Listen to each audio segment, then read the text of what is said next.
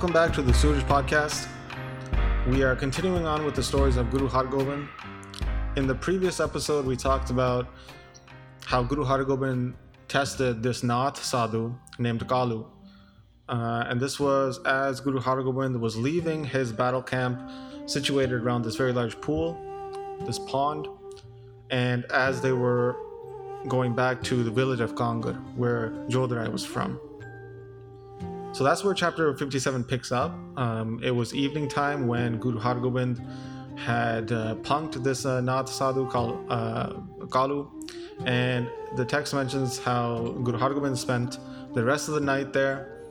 He woke up in the early morning, and the text mentions how they set off now to Kangra with both the Sikh army and then Jodhrai's troops as well.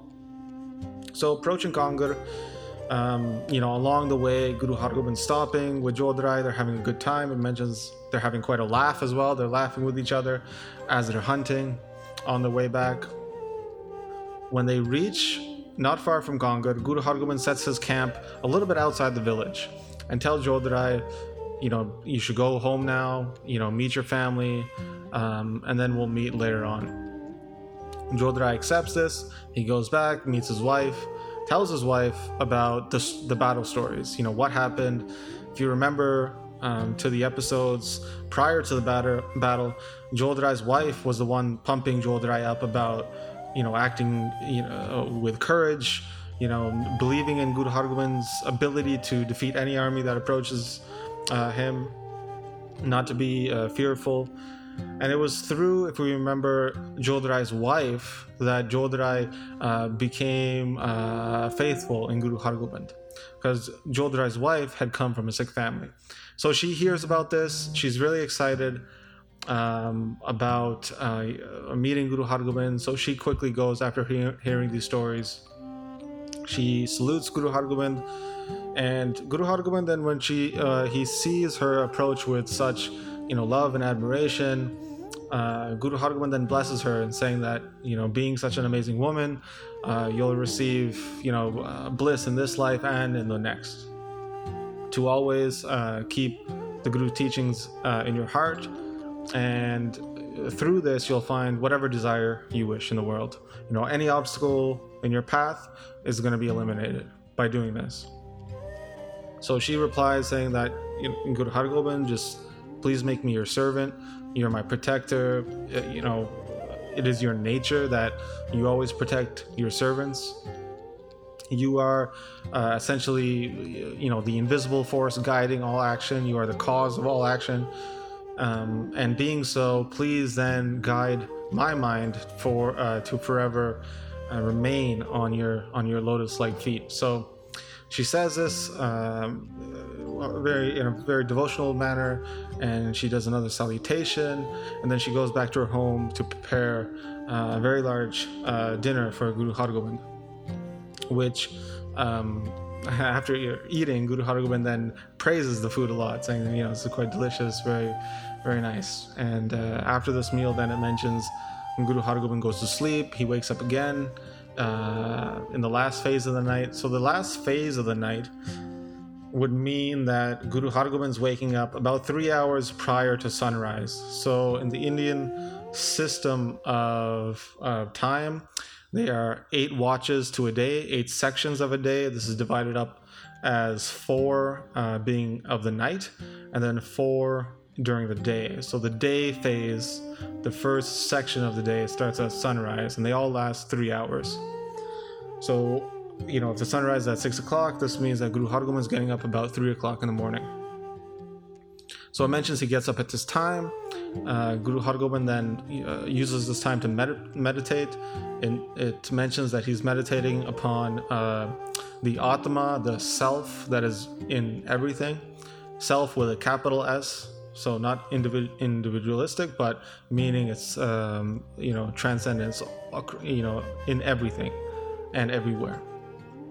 So then when day broke, when the sun came up, it mentions Guru Hargobind then gets dressed. He puts his weapons on. He starts to wear his formal attire, and a court session then begins. A divan was set up, and congregation from all around the area came to meet Guru Hargobind, talk about the battle. They were bringing various types of gifts for Guru Hargobind, food rations, etc.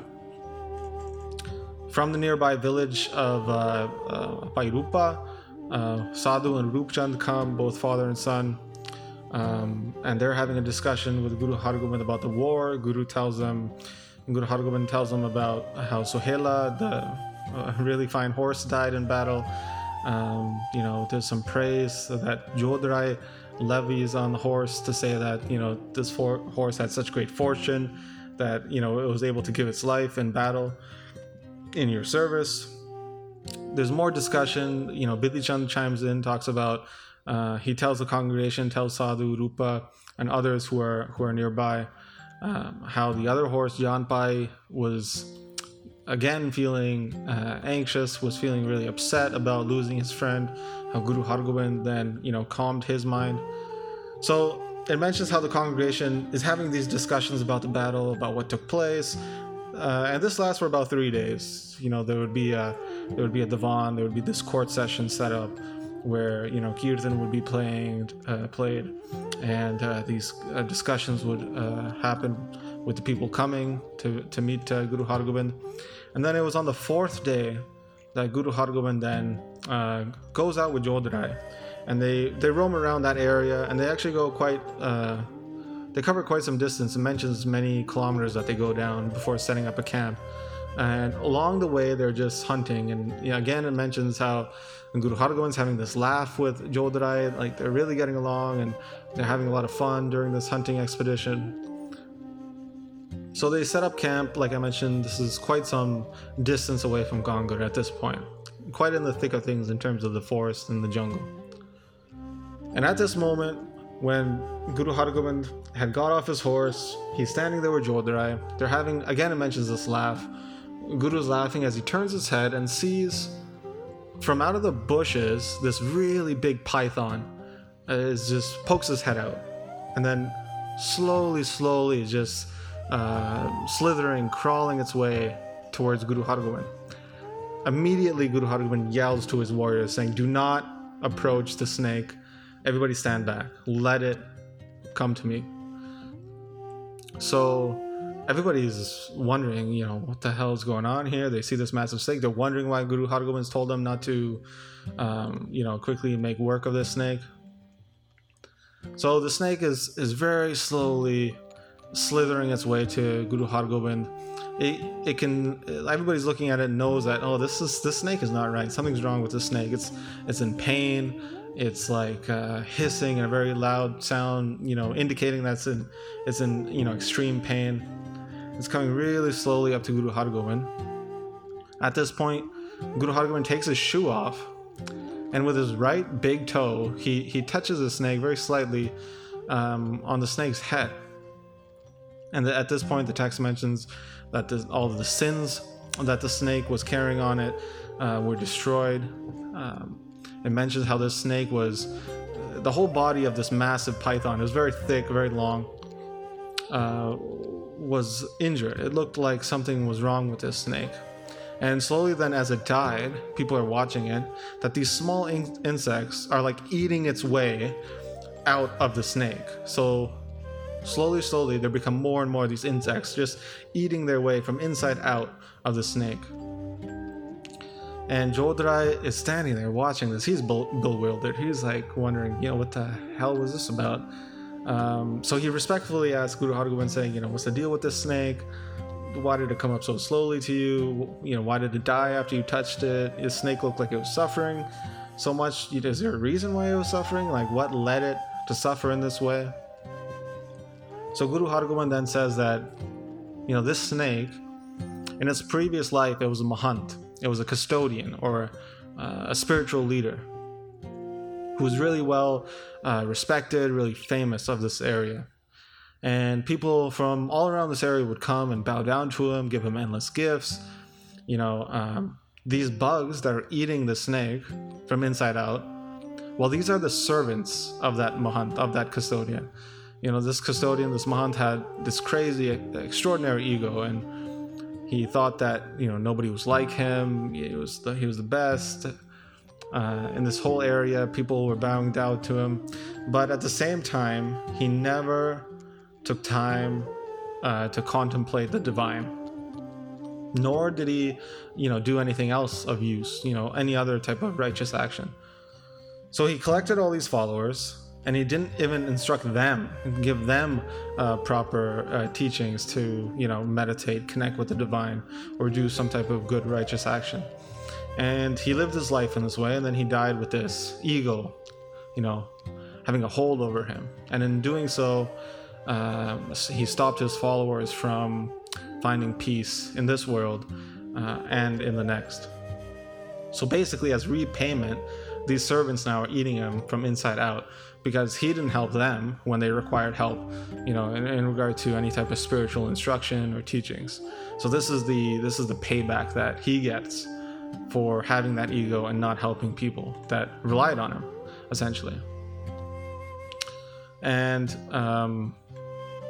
so Guru Hargobind is saying that, he didn't save himself, this Mahant, this custodian, and he didn't help anybody else. So, this is basically what happens to people who have these large followings, and then they don't connect with the divine. In the same way, Guru Hargobind then is mentioning a Shabad, a passage written by Guru Nanak. This is a slok in Rag Malar. So the passage is, Kulhan dende bavle lende vade nalaj, Chuha khad na mavai tikal banne chaj, Dena dwai se made jinko dena se jahe, Nanak hukum na ja pai, kithe jaye samahe. Essentially, this passage is saying that these really respected people, they give their servants these hats, kulhan, are these type of Sufi kind of hats, that seli topis that people wear, and it's an indicator that this person's my servant. So these idiots give their servants these identifiers, and then these shameless people accept them, and not only identifiers but gifts, like praise. And it's saying that the next line is then is a metaphor to say that a rat, if he's wearing something big, a mouse, can't then, go into his little hole. Basically, in carrying this baggage of these gifts and this honor and praise, you can't get to where you need to go. And it's saying that the people giving these gifts and these honors, these religious identifiers, they die, and the people taking them, thinking that they've achieved something, they die as well. And at the last line of this, says that Guru Nanak says that nobody understands the order, the nature, the will of the divine, and then where these people will go and where they will rest, basically in the afterworld. So Guru Hargobind says this, and says that these type of people, they don't do anything for themselves, nor do they cultivate any type of wisdom either, and because they're so blind with their ego, they don't contemplate the divine or do anything of any meaning either. So just for the sake of their following, they undergo all these things, they go through all these pains to get such a following, but they don't do anything good. And because of this, then they're reincarnated again and again to experience this pain. But at the end of this, Guru Hargobind says that, but this snake still, he had some good fortune, which is why he was brought to me here, and now, because he is given his life here, I have liberated him from this painful existence that he had. And this is where chapter 57 then ends. And then the next chapter will speak more about Guru Hargobind as he spends time in the village Kangar, and his interaction basically with Jodhrai and his wife. So that's where we'll pick up next time. But as always, I wanted to extend my gratitude to those who continue to support this podcast through the Mangalacharan Patreon page. Get out, जाऊंगा चढ़ के, खालसे ना हारेगा, तरला लाला मरेगा, शरण परेगा ते तरेगा, गज गज करा जावे, गुरु हरगोबिंद साहब के मन पावे, निहालो जावे, सब